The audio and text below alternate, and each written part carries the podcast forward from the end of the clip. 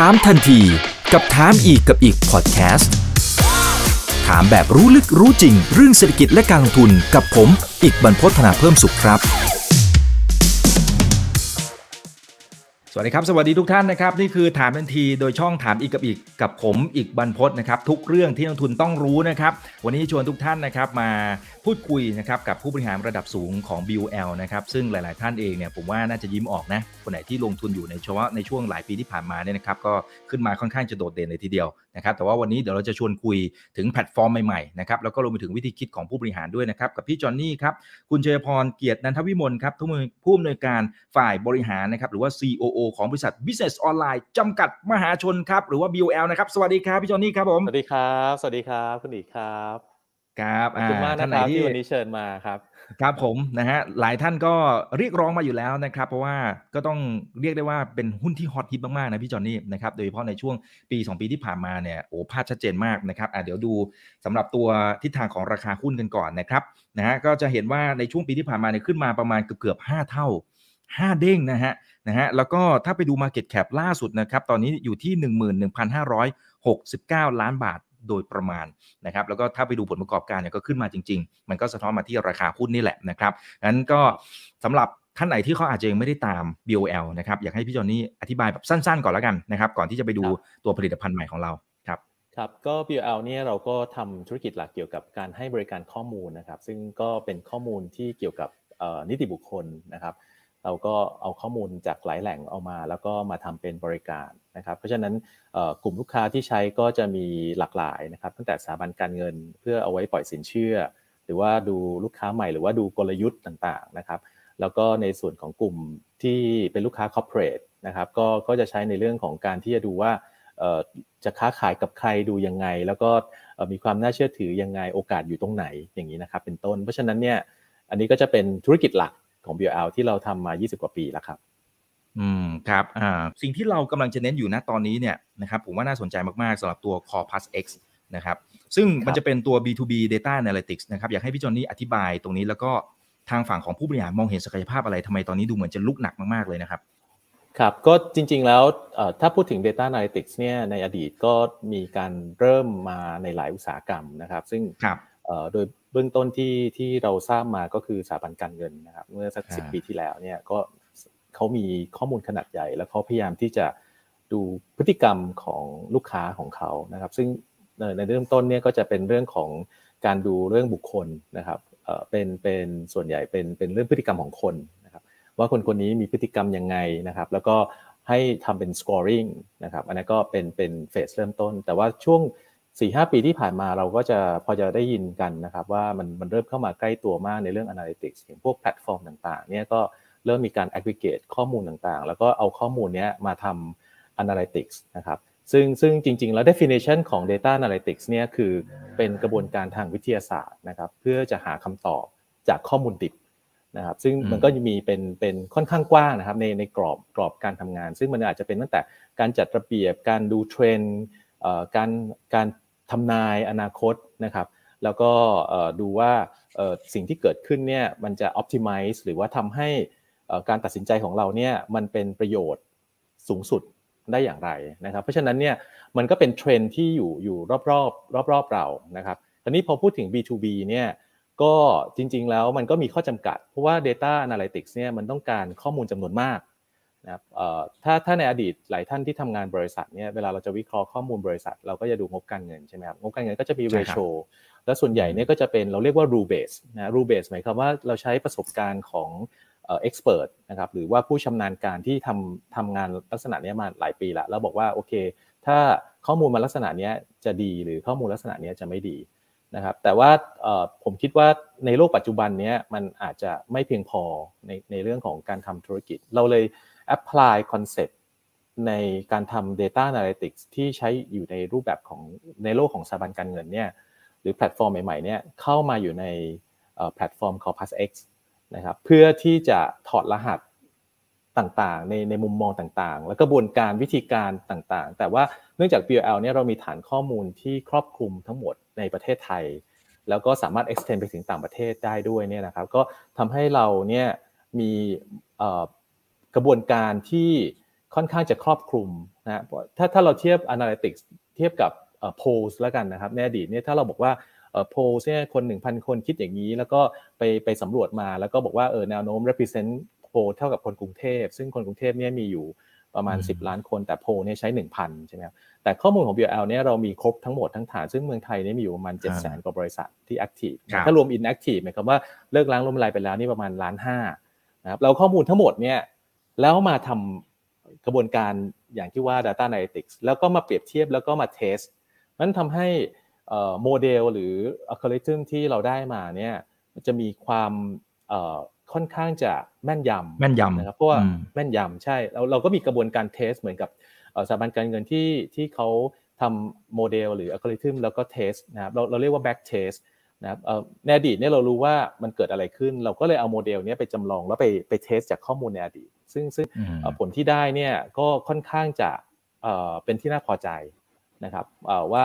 เราสามารถที่จะเห็นเห็นเทรนด์เห็นเรื่องของแบบความแม่นยำของของข้อมูลนะครับ แล้วก็ตัวแปรที่เรานำมาใช้ แล้วก็การผูกสูตรที่ที่จะ formula แล้วก็ทำให้มันเกิดผลในการนำไปใช้นะครับ อืมอืมครับ ก่อนที่จะไปดูว่าไอตัวที่เป็นไฮไลท์สำคัญสำคัญนะครับสำหรับตัวฟังก์ชันต่างๆเนี่ยมันมีอะไรบ้าง อันนี้จะได้เห็นภาพนะครับ เพื่อนๆนักลงทุนจะได้เห็นภาพว่า นี่คือสิ่งที่ BOL มองเห็นศักยภาพนะครับแล้วก็สามารถช่วยตอบโจทย์ให้กับคุณลูกค้าได้ ทีนี้ถ้าสมมุติว่าไปดูในภาพใหญ่ก่อนนะครับพี่จอนี่ถ้าบริษัทไหนก็ตามที่เขาใช้ Big Data แล้วก็เอามาวิเคราะห์ Analytics อะไรต่างๆเนี่ยนะครับกับบริษัทที่ไม่ใช้เลยเนี่ย ไอ้ผลลัพธ์ที่ได้เนี่ยมันมันต่างกันยังไงในเชิงของการทำธุรกิจขีดความสามารถในการแข่งขันมันมันต่างกันโดยสิ้นเชิงเลยไหมฮะมันมันพอจะมีอะไรที่เราพอจะตับจับต้องได้หรือเปล่าว่า อันนี้คือผลลัพธ์ที่แตกต่างถ้าไม่ใช้เอ่อครับก็ก็มันมันจะช่วยได้เยอะ เพราะว่าคือคือจริง ๆแล้วเอ่อตัวอย่างของของ data analytics ตัวหนึ่งก็คือเราเรียกว่า credit score credit score เนี่ยเป็นการเรียงลำดับความเสี่ยงนะครับ แล้วก็เอามาแบ่งแบ่งกลุ่มลูกค้านะครับ ถ้าสมมติว่าไม่ใช้เลยเนี่ยเราก็จะไม่รู้ว่าคนคนนี้เสี่ยงมากกว่าคนคนนี้หรือไม่ อยู่ในกลุ่มกลุ่มไหนนะครับถ้าคนใช้ก็จะเริ่มรู้แล้วว่าอ๋อโอเค กลุ่มลูกค้ากลุ่มนี้เป็นกลุ่มลูกค้าชั้นดีกลุ่มลูกค้ากลุ่มนี้ลองมา แล้วก็กลุ่มลูกค้ากลุ่มนี้ค่อนข้างมีความเสี่ยงนะครับการการที่มีแค่ตัวชี้ชี้ชี้นันที่แบ่งเป็นกลุ่มนี้ทำให้เราสามารถวางกลยุทธ์เพื่อที่จะจัดการในเรื่องต่างๆ ได้ อย่างเช่น ถ้าสมมติเราพูดถึงเรื่อง การทำธุรกิจเนี่ยผมอยากจะเปรียบเทียบว่าจริง ๆ แล้วคล้ายๆกับเราให้สถาบันการเงินให้ให้ปล่อยกู้เหมือนกันนะครับทำไมถึงพูดอย่างนั้น เพราะว่าสถาบันการเงินก็คือเอาเอาเงินไปแล้วก็ลูกค้าเอาเงินไป แล้วก็คาดหวังว่าเขาจะจ่ายเงินเราในอนาคตถูกไหมครับเขาจ่าย 1 ปีจ่าย 10 ปี หรือว่าอะไรก็แล้วแต่ เดี๋ยวนี้การค้าก็เช่นเดียวกัน เพราะว่าเราต้องมีวงเงินที่ให้กับลูกค้าที่เป็นบริษัทนะครับไม่ว่าจะเป็น 60 วัน 90 วันหรือ 120 วัน ซึ่งจริง ๆ แล้ว อันนี้จะมีความเสี่ยงค่อนข้างมาก เพราะว่าสถาบันการเงินเนี่ยยังมีหลักประกันนึกบอกนึกออกไหมฮะท่านคุณอีกก็คือ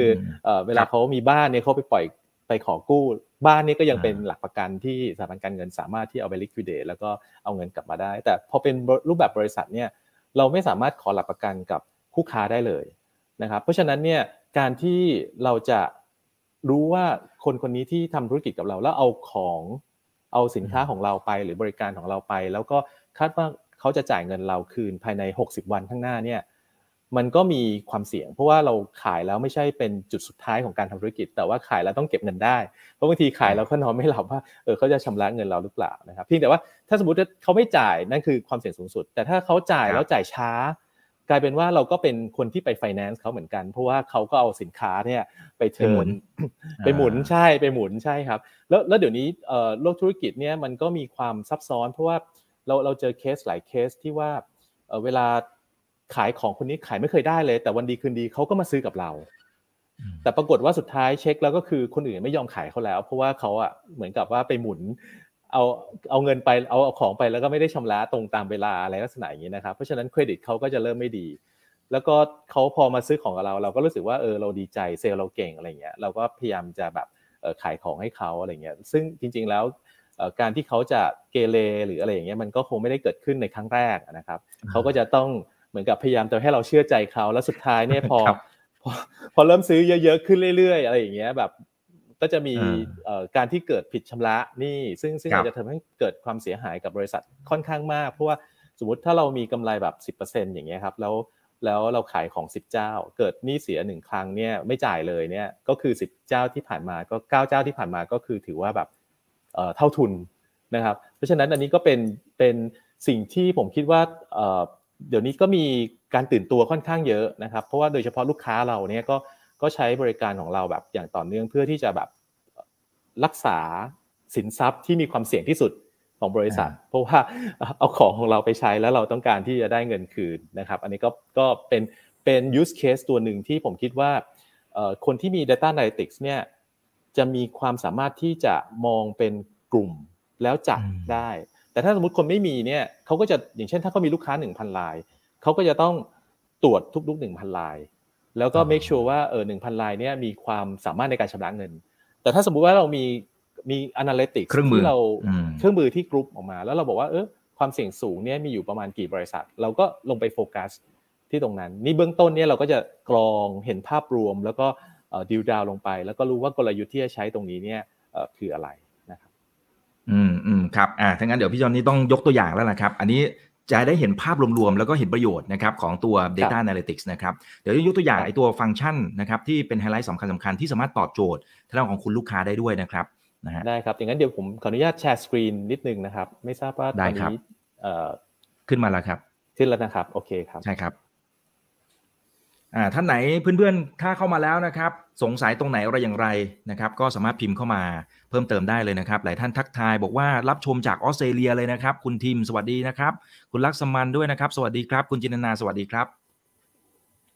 ขออนุญาตเริ่มเลยครับก็คือจริงๆแล้วตัวตัวเอ่อ Corpus X เนี่ยเป็นบริการที่เราเราเรียกว่าเจเนอเรชันใหม่ล่าสุดนะครับ ซึ่งจะมีตัว Engine นะครับหรือเครื่องมือที่เป็นตัว drive ตัว Analytics นะครับซึ่งเราเรียกว่า BOLA นะครับหรือย่อว่า BL Analytics ก็จะมีฟังก์ชันหรือฟีเจอร์ที่เราพยายาม grouping แล้วก็ให้เห็นเป็นเรื่องราวนะครับ อย่างเช่นตัวแรกเนี่ยเราเรียกว่าการแนะนำวงเงินหรือ credit term นะครับแล้วก็จะมี scoring credit score นะครับแล้วก็จะมี PayDex นะครับซึ่งอันเนี้ยเป็นตัวที่น่าสนใจมากและเป็นตัวใหม่ที่ผมคิดว่าผู้ประกอบการหลายท่านถ้าได้เห็นแล้วเนี่ยผมคิดว่าน่าจะถูกใจ เพราะว่าตัวนี้จะเป็น การที่จะบอกถึงความสามารถในการชำระเงินของแต่ละบริษัทด้วยนะครับเดี๋ยวผมจะมีตัวอย่างอธิบายต่อไป เรามี prospect score นะครับ ก็คือการที่เราหาลูกค้าเนี่ยบางทีเราก็ไม่รู้ว่าลูกค้าเราอยู่ตรงไหนนะครับ เวลาเซลล์ไปหาก็อาจจะแบบเหมือนกับคลำอยู่ในมหาสมุทรแต่ว่าเนี้ยเราเหมือนกับเรดาร์ที่เราสามารถที่จะบอกได้ว่าอ๋อถ้าคุณต้องการปลาชนิดนี้เนี่ยเออมันอยู่ตรงนี้ของมหาสมุทรนะนะครับ เราเรียกว่า prospect score นะครับเรามีส่วนของ insight ในการจัดระเบียบ แล้วก็ทำให้เห็นข้อมูลที่เป็นเทรนด์นะครับผมยกตัวอย่างเช่นเออเราสามารถดูว่ากลุ่มลูกค้าของเราเนี่ยอยู่ในเทรนด์ที่ขาขึ้นนะครับหรือว่า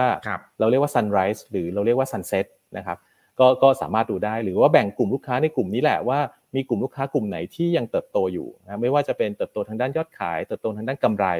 แต่บางคนอาจจะไม่เติบโตเติบโตยอดขายแต่กำไรลดลงอย่างเงี้ยครับก็อาจจะเห็นว่า เขาอาจจะมีการแข่งขันในอุตสาหกรรมของเขาก็ได้นะครับเรามีเรียกว่าฟีเจอร์ที่เรียกว่า Sense นะครับ อันนี้เป็นโซเชียลมีเดียที่เราเก็บข้อมูลที่เกี่ยวข้องกับบริษัทเนี่ยเข้ามารวมอยู่ในที่เดียวกัน และตัวสุดท้ายเนี่ยผมเป็นเป็นตัวที่ผมชอบมากก็คือเรานำข้อมูลที่เกี่ยวเกี่ยวข้องกับสภาพเศรษฐกิจเนี่ยเอาเข้ามารวมด้วยนะครับ ก็เรียกว่า macro factor นะครับตัวอย่างที่ผมจะนำเสนอเนี่ยก็คืออย่างอย่างเช่นสถานการณ์โควิดเนี่ยในปัจจุบันเนี่ย พอเกิดขึ้นปุ๊บบางทีเราก็ยังไม่แน่ใจว่าเอ๊ะกลุ่มลูกค้ากลุ่มของเราเนี่ยโดนผลกระทบยังไงนะครับเพราะว่ามันจะมีผลกระทบโดยตรง ผลกระทบทางอ้อมนะครับพอกระทบแล้วเนี่ยมากหรือน้อยนะครับแล้วเราจะต้องทำอย่างไรกับกลุ่มลูกค้าเหล่านั้นดีนะครับซึ่งซึ่งจริงๆเนี่ยทั้งหมดเนี่ยมันก็จะตอบโจทย์ให้ผู้ประกอบการเห็นภาพรวมของลูกค้า เพราะว่าตัวบริการใหม่ของ Corpus X เนี่ยเราจะโฟกัสที่ลูกค้า เพราะว่าเราคิดว่าลูกค้าเนี่ยถ้า ลูกค้าของเราเนี่ยมีสุขภาพดี บริษัทก็มีแนวโน้มที่จะมีสุขภาพดีด้วย ถ้าลูกค้าอยู่ในอุตสาหกรรมที่กำลังเติบโต บริษัทเราก็น่าจะมีอยู่ในเทรนด์ของการเติบโตด้วยเช่นกันนะครับตัวแรกคือ credit scoring นะครับตัวนี้จะเป็นตัวข้อมูลที่จะทำนายถึงว่าบริษัทนั้นจะมีความ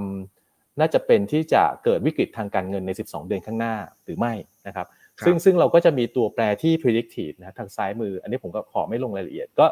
จะมีตัวแปรหลาย ๆ กลุ่มที่เราดึงออกมานะโดยใช้วิธีการที่หาอัลกอริทึมแล้วดูถึงความทำความสามารถในการทำนายของแต่ละตัวแปร แล้วก็ให้เวทที่แตกต่างกัน แล้วนำตรงนี้มาผลิตเป็นตัวสกอร์ซึ่งสกอร์เนี่ยเราแบ่งเป็นคลาส6คลาสนะครับคอนเซปต์ของสกอร์ก็คือเราสามารถที่จะดูถึง probability of default หรือโอกาสที่จะเกิด บริษัทที่ไม่ดีนะครับ อย่างเช่น ถ้าอยู่ในคลาสที่6เนี่ยโอกาสที่จะเกิดเจอบริษัทที่มีวิกฤตทางการเงินเนี่ยอาจจะค่อนข้างสูงนะครับอย่างเช่นในนี้เราพูดถึง 9 ต่อ1นะครับเจอ 9 รายเนี่ยคุณมีโอกาสเจอบริษัทที่ไม่ดี1ราย แต่ถ้าอยู่ในคลาสที่ต่ำอย่างเช่นคลาสที่1เนี่ยโอกาสที่จะเจอบริษัทที่ไม่ดีเนี่ยจะน้อยไปเยอะมากนะครับอย่างเช่นมี 218 บริษัท ก็อาจจะเจอบริษัทที่ไม่ดี 1 บริษัทนะครับ นี่คือคอนเซ็ปต์คอนเซ็ปต์ของ credit score อันนี้เรามาพูดถึง paydex นะครับ paydex เนี่ยเกิดจากการที่เรา BOL เรามีการเก็บข้อมูลลูกหนี้การค้าจากซัพพลายเออร์ที่สะสมมาหลายปี แล้วจนทำให้เราเราค้นพบว่ามันสามารถทำเป็น indicator ตัวหนึ่งเรียกว่า payment index นะครับเกิดจากการที่บางทีเรามีซัพพลายเออร์เนี่ยมีลูกค้าที่เป็นกลุ่มเดียวกันนะครับแล้วเราก็รู้ว่าเวลาเขาจ่ายเงินซัพพลายเออร์คนหนึ่งเนี่ยอาจจะจ่ายตรงแต่มาจ่ายเราไม่ตรง เวลาอ่าหรือซัพพลายเออร์จ่ายซัพพลายเออร์นั้นเอ่อไม่ตรงแต่มาจ่ายเราตรงเนี่ยทำให้เราอาจจะบอกว่าเอ้ยอนาคตเขาจะจ่ายเราไม่ตรงหรือเปล่านะครับแล้วตรงนี้เราทำมาเป็นตัว PayDex Score ซึ่งมี range ตั้งแต่1ถึง100นะครับแล้วก็มี5 class นะครับซึ่งซึ่งการแบ่งเป็นคลาสเนี่ยเราก็พยายามจะ grouping ให้ให้เห็นภาพในในระบบเนี่ยให้ค่อนข้างจะชัดเจน ตัว Impact เมื่อกี้ผมเรียนไปแล้ว ก็คือเราสามารถที่จะเอาข้อมูล external factor เนี่ยเข้ามารวมกันนะฮะเพื่อเพื่อจะดูว่าผลกระทบที่เกิดขึ้นกับบริษัทนี้เป็นยังไง ไม่ว่าจะเป็นราคาน้ำมันที่เปลี่ยนแปลงไปราคาอัตราแลกเปลี่ยน หรือว่ากฎเกณฑ์ต่างๆ ของภาครัฐที่เปลี่ยนแปลงไปหรืออีเวนต์โควิดที่เกิดขึ้นนะครับทำให้ผลกระทบเนี่ยมันสามารถที่จะรู้ว่าเอ๊ะมันกระทบกับกลุ่มลูกค้าเราอย่างไร อันนี้เป็นเป็นตัวอย่างหน้าจอของตัวระบบนะครับ พอเราอินเข้ามาปุ๊บเราก็จะเห็นตัว เป็นเป็นกราฟิกที่เป็นแดชบอร์ดนะครับถ้าเป็นกลุ่มลูกค้าเราเนี่ยเราก็จะแบ่งเป็นกลุ่มอุตสาหกรรม แล้วให้รู้ว่าปัจจุบันเนี่ยอุตสาหกรรมของเราเนี่ยที่เป็นลูกค้าเราเนี่ยมันมีเทรนที่เติบโตหรือลดลงอย่างไรนะครับอย่างทางขวามือเนี่ยนะครับที่เป็นตัวเราเรียกว่าควอดแรนนะครับก็เป็นการวิเคราะห์แยกกลุ่มลูกค้าชั้นดีออก อย่างเช่นเราบอกว่าถ้าด้านขวาบนเนี่ยเป็นกลุ่มลูกค้าที่มีการเติบโตค่อนข้างสูงทางด้านรายได้และกำไรนะครับซ้ายล่างเนี่ย เป็นกลุ่มลูกค้าที่อาจจะไม่เติบโตทางด้านกำไร แล้วก็มีการเติบโตทางด้านยอดขายก็ค่อนข้างต่ำเหมือนกันนะครับเพราะฉะนั้นถ้าสมมติเรามีลูกค้าที่อยู่ในกลุ่มตรงนี้เยอะๆนะครับทำให้เราสามารถที่จะรู้ว่าอ๋อโอเค เรายังไฟนะเรายังดีอยู่นะครับ แต่ถ้าลูกค้าเรามาอยู่กลุ่มตรงนี้เนี่ยเราอาจจะต้องมาพิจารณาว่าเอ๊ะธุรกิจที่เราที่เราเป็นอยู่เนี่ยเราอาจจะต้องหาธุรกิจอื่นมาเสริมไหมนะครับแล้วเราสามารถวิเคราะห์ภาพรวมของธุรกิจทั้งประเทศเนี่ยผ่านตัวระบบคอร์พัสนี้ได้ด้วยเหมือนกันนะครับ เอ่ออันนี้ก็เป็นตัวอย่างหน้าจอเราเรียกว่า growth analysis ครับ growth analysis เนี่ยเป็นการดูแนวโน้มของการเติบโตของบริษัทนะครับตัว Corpus X จะมีความแตกต่างจากเวอร์ชันเดิมก็คือว่าเราจะให้เป็นลักษณะของการทำ analytic as a platform นะครับเราเราพูดถึงในช่วงแรกว่าธนาคารนี้ก็มีการทำระบบ แล้วก็มีการทำ analytics ค่อนข้างเยอะ แต่ว่า ธนาคารแต่ละธนาคารนี้มีการมีเงินลงทุนที่ค่อนข้างสูงมากนะครับเป็นหลักร้อยล้านเพื่อที่จะทำ analytics แล้วก็ยังทำต่อเนื่องนะทุกปีเขาก็จะมีเงินระดับร้อยล้านเนี่ยมามาทำตรงนี้ แต่ว่าพอเป็นรูปแบบของธุรกิจเนี่ยการที่เราจะลงทุนเยอะขนาดนั้นเนี่ยมันก็อาจจะอาจจะไม่คุ้มกับการลงทุนนะครับเพราะฉะนั้นโมเดลที่เราทำก็คือเราอนุญาตให้ลูกค้าของเราหรือ user เนี่ยสามารถอัปโหลดข้อมูลลูกค้าของเขาเข้ามา แล้วเราก็จะทำ analytics as a service เนี่ยออกไปนั้นตัวอย่างที่ผมโชว์อยู่เนี่ยเป็นข้อมูลตัวอย่างที่ที่ต่าว่าลูกค้าของเราเนี่ยใส่เข้ามานะครับแล้วเราก็จะเห็นว่าเห็นเทรนด์ของการเติบโตของบริษัทนะครับซึ่งซึ่งอันเนี้ยทางซ้ายมือเนี่ยจะเป็นการเติบโตโดยจำนวนบริษัท ทางขวามือเป็นการเติบโตตามรายได้นะครับก็จะเห็นว่าอย่างเช่นปี บริษัทเนี้ยมีการเติบโตทางรายได้เนี่ยค่อนข้างอย่างต่อเนื่องนะครับ แล้วก็ถ้าเป็นกราฟสีสีน้ำเงินเข้มเนี่ยเป็นลูกค้าที่มีอยู่ แล้วสีเหลืองเนี่ยเป็นลูกค้าใหม่นะครับที่ที่เข้ามา เพราะฉะนั้นถ้าสมมุติว่าเราดูในปีล่าสุดเนี่ยซึ่งยังไม่ยังไม่จบปีนะครับ ก็จะเห็นว่าเออบริษัทเนี้ยอีเวนต์ภายใต้สถานการณ์โควิด ก็ยังมีการเติบโต แล้วการเติบโตจากลูกค้าใหม่เนี่ยก็ค่อนข้างสูงด้วยซ้ำซึ่งถ้าเทียบกับทางซ้ายมือซึ่งเป็นจำนวนบริษัท นะจำนวนบริษัทไม่ได้เติบโตเป็นเป็นตามรายได้นะครับ เพราะฉะนั้นจะเห็นว่าอ๋อลูกค้าแต่ละรายเนี่ยอาจจะมีการซื้อเพิ่ม แล้วเขามีการเติบโตจากลูกค้าใหม่อย่างต่อเนื่องนะครับหรือถ้าเราดูเป็นรายอุตสาหกรรมก็ได้นะครับ อันนี้เราแบ่งเป็นอุตสาหกรรมเลยนะครับ เราหลังจากลูกค้าใส่ข้อมูลเข้ามาปุ๊บเราก็จะทำการทำ data mapping แล้วก็ enrich ข้อมูลทำให้เขาเห็นเห็นภาพของลูกค้าเขาในลักษณะแบ่งเป็นอุตสาหกรรมนะครับ อย่างเช่นอุตสาหกรรมสีเหลืองเนี่ยก็คืออุตสาหกรรม service จะเห็นว่าจำนวนลูกค้าไม่ได้เยอะมากจำนวนจะเท่ากับ wholesale หรือว่าการผลิตนะครับ แต่พอมาดูด้านรายได้เนี่ยจะเห็นว่าลูกค้าของเขาส่วนใหญ่รายได้มาจากส่วนของ service นะครับนั้นเราเราก็จะเริ่มรู้แล้วว่ากลุ่มลูกค้าของเราเนี่ยมีคาแรคเตอร์แบบไหนนะครับหน้านี้จะเป็นหน้าเราเรียกว่า risk metric นะครับ ซึ่งจะเป็นการนำ credit score เนี่ยมาอยู่ทางด้านแนวนอน แล้วก็ paydex หรือ pay payment score เนี่ย paydex score เนี่ยมาอยู่ทางด้านแนวตั้งนะครับแล้วเราก็ข้อมูล aging ก็คือข้อมูลลูกหนี้การค้าของเดือนปัจจุบันของลูกค้ามานำเสนอนะครับในในตารางตรงนี้นะครับว่าถ้ามีลูกค้าคนไหนที่มีความเสี่ยงต่ำแล้วมีการชำระเงินค่อนข้างตรง เราจะอยู่ในช่องซ้ายบนนะครับซึ่งอยู่มีความเสี่ยงค่อนข้างต่ำนั้นเราพยายามกรุ๊ปปิ้งนะครับความเสี่ยงที่ต่ำเนี่ยเข้าด้วยกันก็คือเราให้เป็นรูปสีเขียวนะครับ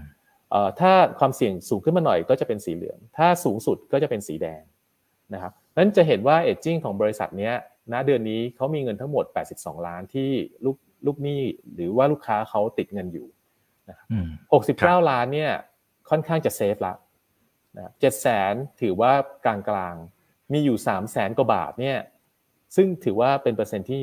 ค่อนข้างดีแล้วเพราะว่าน้อยมากนะครับ ว่าเออมันมีความเสี่ยงอยู่ แล้วเราก็สามารถคลิกลงไปดูว่าเอออันนี้เป็นบริษัทอะไร แล้วเราสามารถที่จะให้เซลล์ หรือว่าให้ผู้ติดตามเนี้ยไปติดตามอย่างใกล้ชิดได้นะครับหน้านี้จะเป็นเรื่องเกี่ยวกับ dependency นะครับ เพราะว่าการขายบางทีเนี่ยเราขายของที่เป็นวัตถุดิบหลักของของลูกค้า อย่างเช่น ถ้าผมขายเมล็ดพลาสติกให้กับโรงงานพลาสติกนะครับ ถ้าเรารู้ว่า ยอดเงินที่เขาซื้อทั้งปีไปเทียบกับต้นทุนของที่เขาซื้อ เราก็จะรู้ว่า Market Share ที่ลูกค้าซื้อจากเราเนี่ยเป็นประมาณเท่าไหร่ แล้วเขาพึ่งพาเรามากน้อยขนาดไหน ถ้าสมมุติเขาพึ่งพาเรามากเนี่ยก็แสดงว่าเราต้องให้ความสนใจเขามาก เพราะว่าเราเป็นซัพพลายเออร์ที่มีมีส่วนสำคัญกับเขาใช่มีความสำคัญกับเขาเพราะฉะนั้นเนี่ยอันนี้ก็จะเป็นเหมาะสำหรับลูกค้าหรือกลุ่ม B2B ที่ขายของให้กับลูกค้าแบบ ใน volume ที่ค่อนข้างจะเยอะนะครับก็ก็ทำให้เราเปรียบเทียบได้ว่า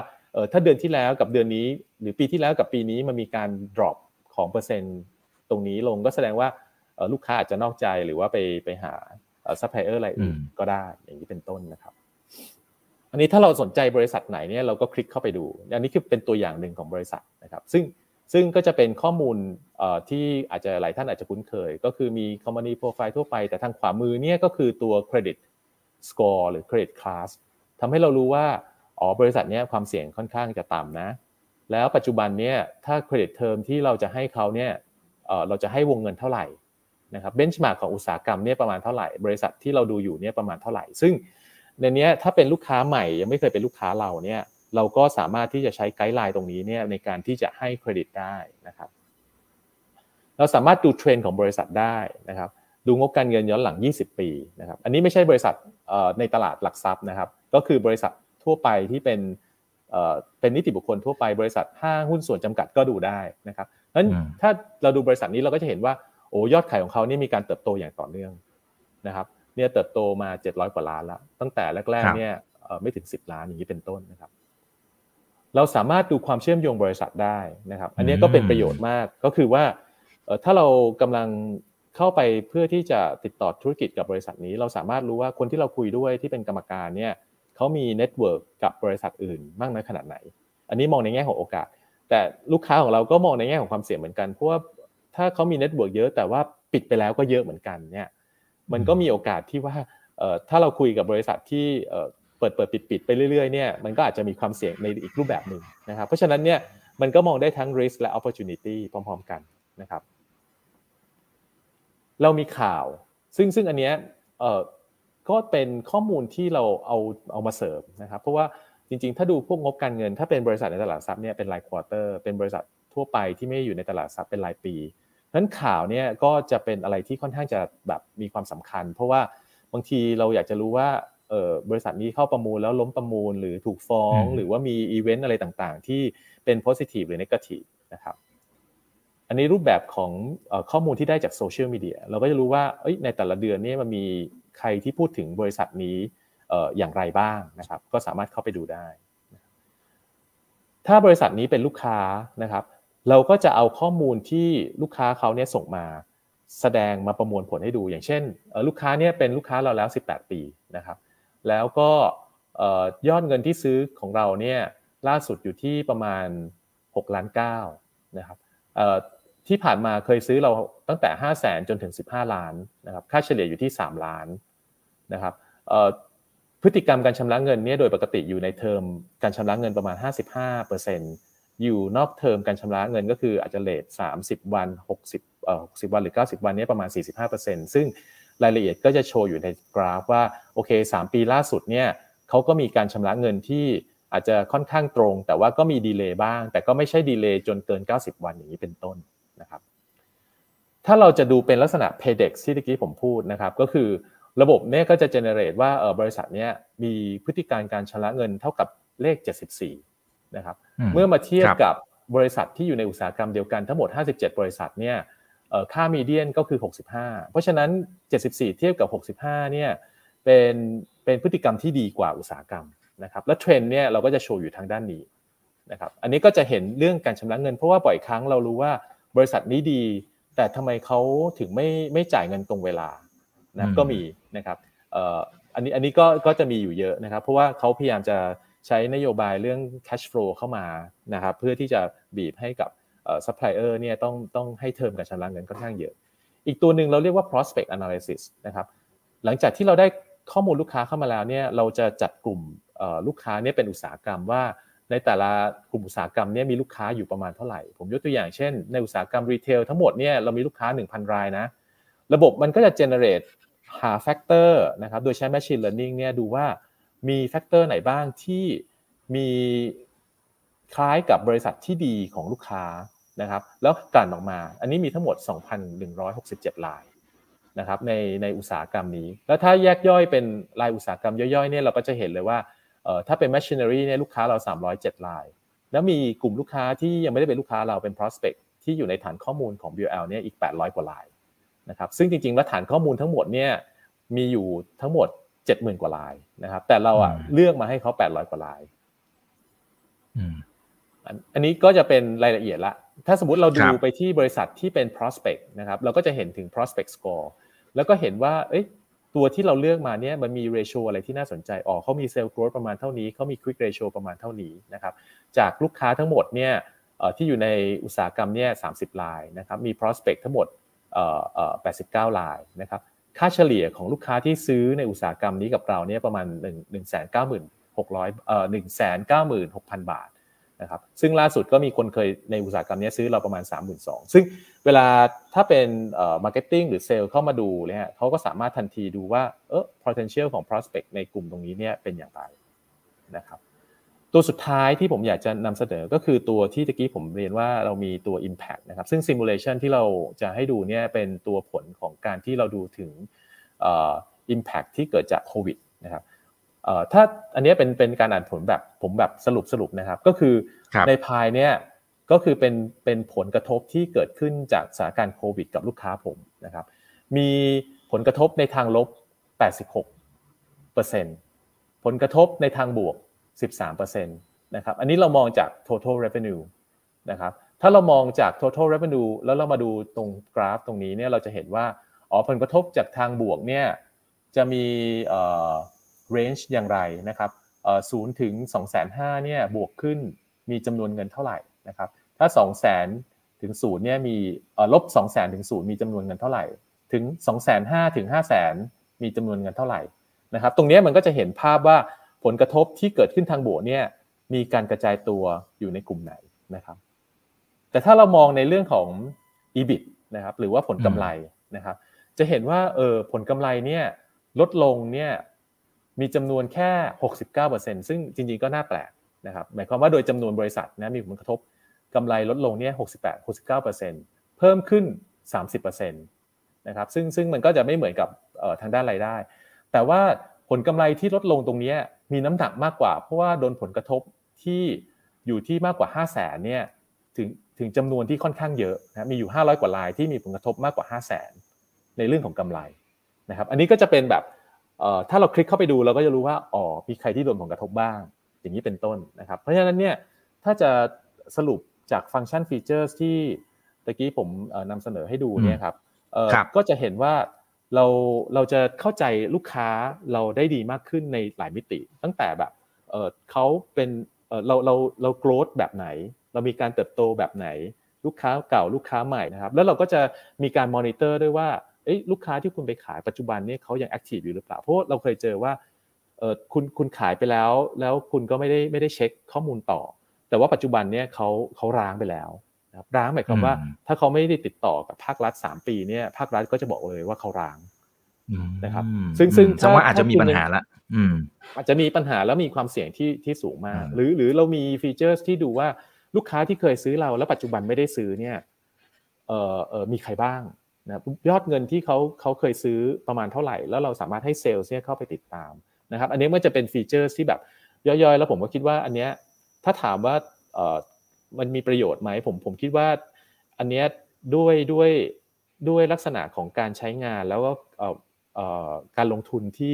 ที่ผมคิดว่าค่อนข้างจะคุ้มมากนะครับ เพราะว่าบริการของเราเราก็พยายามจะจะถอดรหัสมาจากจากโปรเจกต์ที่แบบ ถ้าการลงทุนแบบร้อยล้านเนี่ยเขาอาจจะไม่ได้เห็นอย่างนี้ด้วยซ้ำเพราะว่าเนี้ยเราเอาจากฐานข้อมูลทั้งหมดนะครับลองคุณอีลองเทียบว่า ถ้าผมมีลูกค้าแค่ 500รายเนี่ยผมจะเห็นภาพลักษณะอย่างนี้เนี่ยแล้วผมต้องจ่ายเงินเนี่ยเป็นหลายสิบล้านเนี่ยมันมันก็อาจจะไม่ค่อยคุ้มนะครับแต่ว่าหลาย ๆ บริษัทตอนนี้ก็ตื่นตัวมากในเรื่องดิจิทัลทรานส์โอมชันซึ่งซึ่งผมอาจจะแบบคิดว่าตัวนี้มันก็เป็นส่วนหนึ่งของการทำดิจิทัลทรานส์โอมชันเหมือนกัน เพราะว่า Data เนี่ยมันก็จะช่วยให้คุณสามารถที่จะเห็น มุมมองนะครับก็ของเราค่อนข้างจะโฟกัสในเรื่องของลูกค้านะครับแล้วก็ prospect หรือจริง ๆ เดี๋ยวนี้ก็มีการใช้ตรวจสอบคู่ค้าที่เป็น supplier เหมือนกันนะครับ อันนี้ก็ก็จะเกี่ยวข้องกันกัน แล้วก็มีมีเชิงลึกที่มากมากขึ้นเรื่อยๆนะครับอืมอืมครับเอ่อถ้าถ้าเป็นในมุมของคุณลูกค้าที่จะใช้ตัวแพลตฟอร์มตัวเนี้ยนะในการใช้ประโยชน์ซึ่งจริง ๆ มันลึกมากนะฮะเพราะอย่างทีมพี่จอนนี่ทำเนี่ยผมว่า โหคือเมื่อกี้คือครบทุกมุมอะคือเปรียบเสมือนกับว่ารู้เขารู้เรานะฮะรบร้อยครั้งแต่ว่ามีโอกาสชนะแน่ๆนะฮะเพราะมันมันเอาโหแทบจะทุกมิติทุกมุมเลยนะครับ ทีนี้ถ้าเป็นในกลุ่มที่มีศักยภาพที่จะมาใช้บริการตรงนี้เนี่ย มันจะเป็นกลุ่มประเภทไหนล่ะฮะคือถ้าสมมุติว่าเป็นเป็นบริษัทยักษ์ใหญ่ผมไม่แน่ใจว่าเขามีทีม Big Data ของตัวเองไหมก็เลยไม่แน่ใจว่าจำเป็นต้องใช้ตัวนี้หรือเปล่า หรือถ้าเป็นคนตัวเล็กตัวน้อย ไม่แน่ใจว่า เขาเห็นค่าของไอ้ตรงนี้แล้วก็จะมาใช้บริการไหมทางทางฝั่งของทีมพี่จอนนี่เนี่ยมองใครที่เป็นศักยภาพที่จะมาใช้บริการตรงนี้ฮะเอ่อจริง ๆ แล้วคนที่ทำธุรกิจ B2B ทั้งหมดเอ่อ B2B หมายความว่าคุณซื้อขายกับบริษัทเนี่ยครับน่าจะเป็นคนที่ใช้แล้วได้ประโยชน์นะครับเอ่อเหตุผลที่เราเรามีบริการ เพราะว่าเราอยากจะครอบคลุมกลุ่มบริษัทขนาดใหญ่ และก็กลุ่มบริษัทขนาดเล็ก เพื่อให้สามารถเข้ามาใช้ตรงนี้ได้นะครับ ถ้าเป็นกลุ่มบริษัทขนาดใหญ่เขาเขาเขามีเงินก็จริง แต่ว่าข้อมูลที่เขามีอยู่ก็คือข้อมูลจำกัดเฉพาะที่เป็นลูกค้าของเขาแต่แต่อย่างที่ผมเรียนถ้าเราเราไม่รู้ว่าลูกค้าของเขามีพฤติกรรมยังไงกับลูกค้าคนอื่น อันเนี้ยก็ก็จะไม่ครบถ้วนละการมีข้อมูลที่เป็นจิ๊กซอแล้วไม่ครบถ้วนเนี่ยมันมันก็เทียบได้เท่ากับไม่มี เพราะว่าเราก็จะ question ตลอดว่าเออข้อมูลมัน accurate หรือเปล่า ข้อมูลครบไหมในมุมมองที่คุณตัดสินใจ ถ้า ถ้าถ้าคุณมีข้อมูลอีกชิ้นหนึ่งเผลอๆโผล่เข้ามาเนี่ยก่อนที่คุณจะตัดสินใจไปแล้วเนี่ย บางทีคุณก็บอกว่าเออรู้อะไรไม่เท่ารู้งี้ อันนี้อันนี้ก็เป็นแบบอันนึงที่เราชอบใช้กันบ่อยๆนะครับ แต่ว่าอันเนี้ยคุณก็จะไม่พลาดเลย เพราะว่ามันมีความครบนะครับ แล้วก็การทำตรงนี้มันจะ enrich คือเหมือนกับว่าทำให้ข้อมูลของคุณครบถ้วน แล้วเทียบกับข้อมูลทั้งหมดที่มีอยู่ในในประเทศไทย แล้วเรากำลังจะ ในเฟสถัดไปเรากำลังจะเชื่อมโยงกับข้อมูลต่างประเทศด้วยนะครับเพราะว่าเราเราก็มีพาร์ทเนอร์ที่ทำข้อมูลต่างประเทศ เพราะว่าเดี๋ยวนี้การทำทำธุรกิจมันมีความเชื่อมโยงกับต่างประเทศค่อนข้างเยอะ ถ้าถ้าคุณเป็นซัพพลายเออร์กับบริษัทข้ามชาติเนี่ยเดี๋ยวนี้เขาตรวจทะลุไปจนถึงแบบว่าใครเป็นเจ้าของใครเป็นเราเรียกว่า beneficial ultimate beneficial ownership นะครับใครเป็นผู้ได้ประโยชน์สูงสุดนะครับอันนี้ก็จะเป็นฟีเจอร์ที่แบบในอนาคตก็จะจะจะเริ่มมีความสำคัญมากขึ้นเรื่อยๆนะครับ อืมอืมครับครับอ่าเพราะว่าในช่วงก่อนหน้านี้เนี่ยผมว่าการทำธุรกิจเนี่ยมันอาจจะใช้ลักษณะของอารมณ์เป็นหลักนะคือคือผมว่าทีมผมเองก็เป็นเมื่อก่อนนะครับ ก็ก็จะทำเหมือนกันว่าเฮ้ยบริษัทนี้มันมันน่าจะดีนะไอ้บริษัทนี้มันน่าเชื่อถือนะ แต่มันคำว่าน่าจะเนี่ยเวลาที่เราทำธุรกิจจริงเนี่ยเฮ้ยมันมันใช้ไม่ได้เหมือนกันมันอาจจะทำให้เราพลาดก็ได้ แต่อันนี้เราใช้ข้อมูลเนี่ยมาช่วยเราวิเคราะห์นะทำให้การตัดสินใจมันก็โอกาสพลาดก็คงจะน้อยลง นะเผื่อเจอโอกาสในการทำธุรกิจเพิ่มอีกเยอะเลย แต่ทีนี้ถ้าเป็นในมุมของศักยภาพของเค้กก้อนนี้ อันนี้เผื่อท่านไหนเพราะว่าผมว่าดูจากคอมเมนต์เนี่ยนักลงทุนเยอะเหมือนกันนะพี่จอนนี่นะครับคืออย่างเนี้ยพี่จอนนี่บอกเมื่อสักครู่นี้บอกว่าคนไหนก็ตามที่ทำธุรกิจแบบ B2B นะจะเป็นบริษัทขนาดใหญ่ขนาดเล็กอะไรก็ตามเนี่ยเป็น potential นะที่จะมาเป็นคนที่จะมาใช้บริการ มันมันใหญ่แค่ไหน เอาเฉพาะไอ้เฟสที่เราเห็นณตอนนี้ก็คือในบ้านเราก่อนในประเทศไทยก่อน คือมันพอจะเห็นภาพได้ไหมว่า แสนลายหรืออะไรยังไงเค้กมันใหญ่ขนาดไหนครับ จริง ๆ แล้วก็ค่อนข้างจะแปลกใจ คือ คือก็มี research ที่ทำออกมา แล้วก็บอกว่า adoption rate ของคนที่ใช้ข้อมูล ใน region ตรงนี้เนี่ย เออประเทศไทยเนี่ยก็แบบอยู่อันดับที่ไม่ได้สูงมากนักนะครับ ครับ ครับ คือ คือ คือโดยเฉพาะอย่างข้อมูลที่ ที่ตะกี้เราพูด พูดกันเนี่ยผม ผม ผมมีพาร์ทเนอร์นะครับ ซึ่งปัจจุบันนี้เขาเข้ามาเป็นผู้ถือหุ้นของ BOL เขาอยู่ที่มาเลเซียลูกค้าเขา ที่เป็นลักษณะเดียวกันเนี่ยมีอยู่ประมาณ 15,000รายของเราเนี่ยปัจจุบันลูกค้าของ BOL ที่ใช้ Corpus ปัจจุบันแล้วก็กำลังไมเกรดเข้าไป Corpus X นะฮะมีอยู่ 1,500ลาย อุ้ยโอ้โหเอ๊ะมันเป็นเพราะอะไรครับคือคือเรายังไม่เห็นความสำคัญเลยฮะ หรือว่าเป็นเรื่องราคาหรือยังไงฮะจริงๆแล้วก็เออเราเราคิดว่าอาจจะเป็น awareness นะครับคือคือการที่ตื่นตัวนะครับ อย่างเช่นคุณดิถ้าถ้าเราตั้งบริษัทใหม่เนี่ยระบบแรกที่ซื้อก็คือระบบบัญชีโอเคครับนะแต่พอเราพูดถึงเราเรียกว่า credit management หรือการบริหารเครดิตเนี่ยมันเป็นระบบท้ายๆที่ที่เขาจะพูดถึงซึ่งก็แปลก เพราะว่าอย่างที่ผมพูดมาตั้งแต่แรกแล้วเอออันนี้มันเป็นสินทรัพย์ที่แบบโอ้ค่อนข้างจะมีความเสี่ยงในการทำธุรกิจและสำคัญมากนะครับก็ปัจจุบันในในเรื่องของแบบการการเรียนหรืออะไรเงี้ยก็เริ่มมีคอร์สที่สอนเกี่ยวกับเรื่องเครดิตเข้ามา แต่ยังไม่มีไม่มีเอ่อ department เกี่ยวกับเครดิตนะครับมันมันถูกฝังอยู่ใน finance ถูกฝังอยู่อะไรเงี้ยครับก็ตั้งแต่การเรียนการสอนอย่างนี้เป็นต้น อันนี้ก็เป็นหนึ่งในหน้าที่ของ BOL เหมือนกันที่เราจะพยายามจะโปรโมทแล้วก็ทำให้เกิด awareness ถ้าถามว่าเอ่อแพงไหมเอ่อจริง ๆ แล้วคอพาสเนี่ยเราเราสตาร์ทที่อย่างเช่นเดือนละประมาณ 5,000 บาท อุ้ยโอ้โหฮะใช่ก็เริ่มต้นแล้วถ้าสูงสุดนี้เท่าไหร่ครับ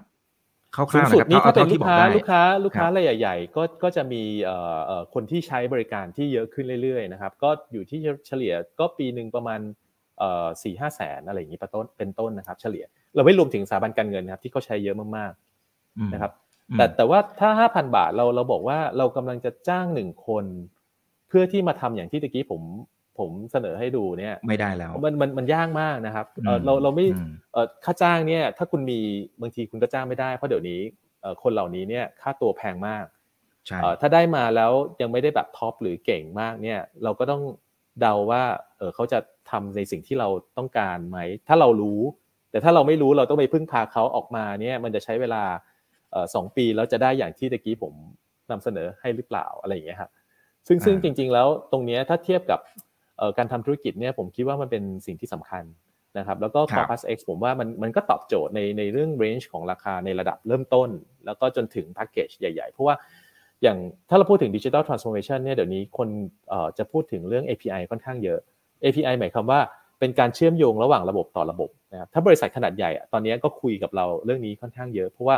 เขาพยายามจะออโตเมตการนำระบบนำข้อมูลเนี่ยเข้าระบบ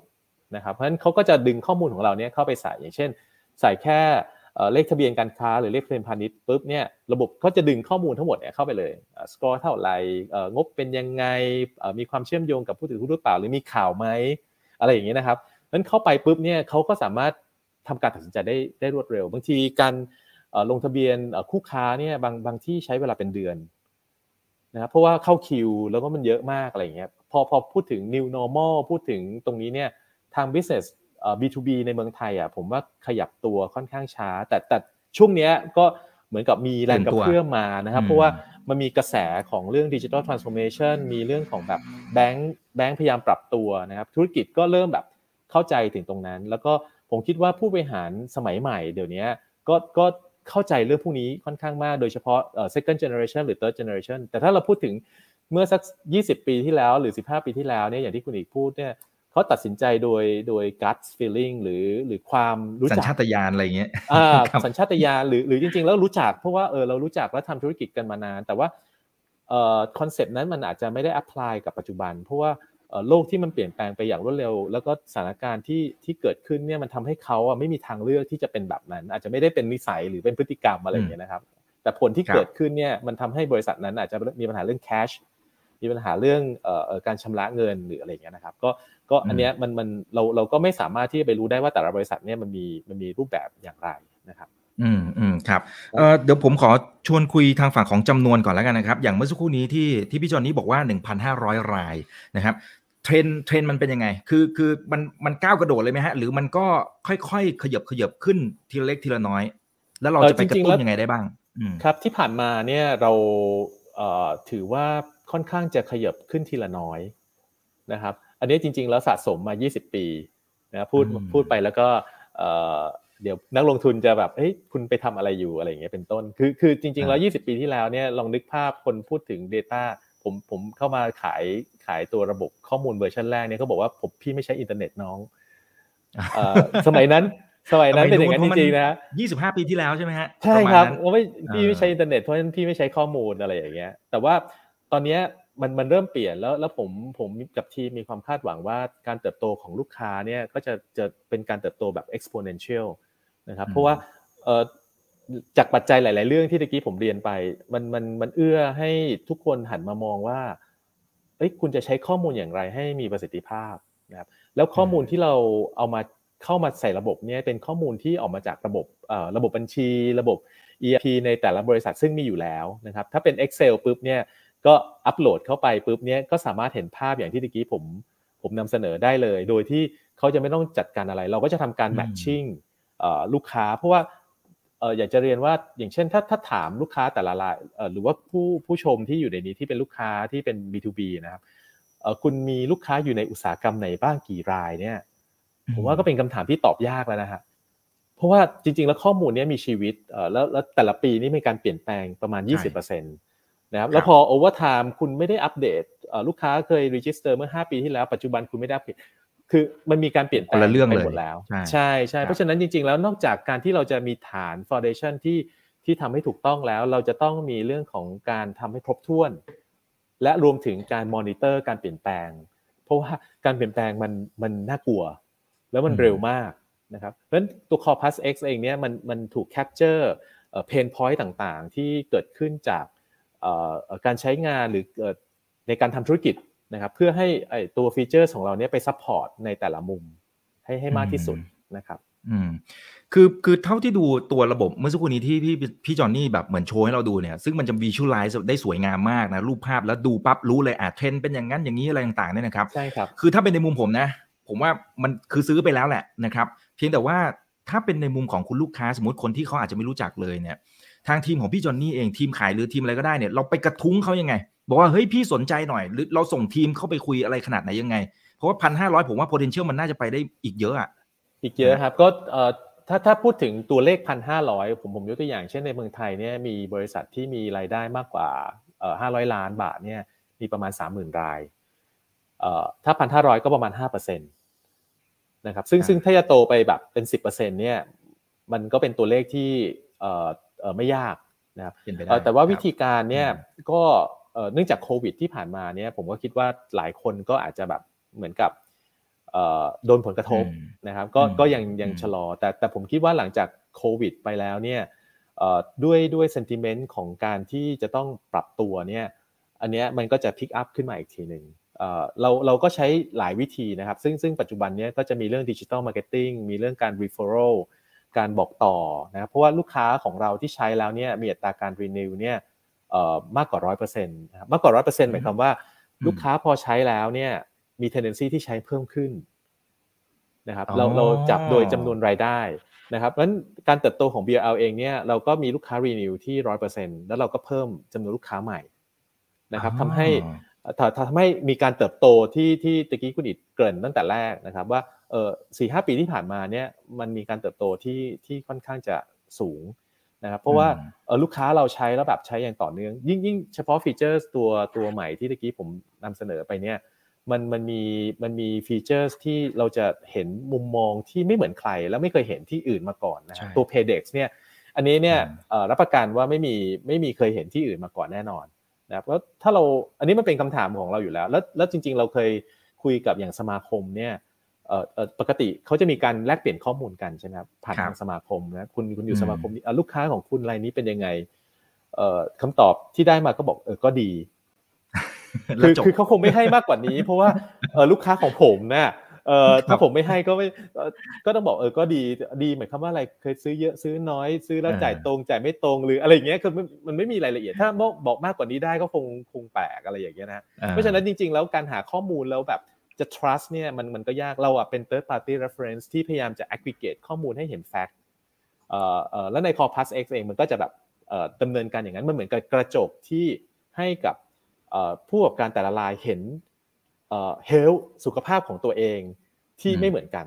ลูกค้าคุณอีกเป็นแบบนี้ ผมก็ให้เห็นภาพเป็นแบบนี้ ถ้าลูกค้าของอีกท่านหนึ่งเป็นแบบนี้ ผมก็จะให้เห็นว่าเป็นเป็นอีกแบบหนึ่งอีกแบบหนึ่งต้นใช่โดยใช้ Analytics เป็น core ในการที่จะจับ pattern ของของกลุ่มข้อมูลครับ ถ้าเป็นในมุมของ feature อะไรต่างๆ คือจะเห็นว่ามันพอพอทางพี่จอนนี่พูดเมื่อสักครู่เนี่ยมัน wow หมดนะฮะคือคำถามก็คือว่าในช่วงที่ผ่านมาเนี่ยทีมพี่จอนนี่คือคิดได้ยังไงว่าเฮ้ยมันต้องมี feature เนี้ย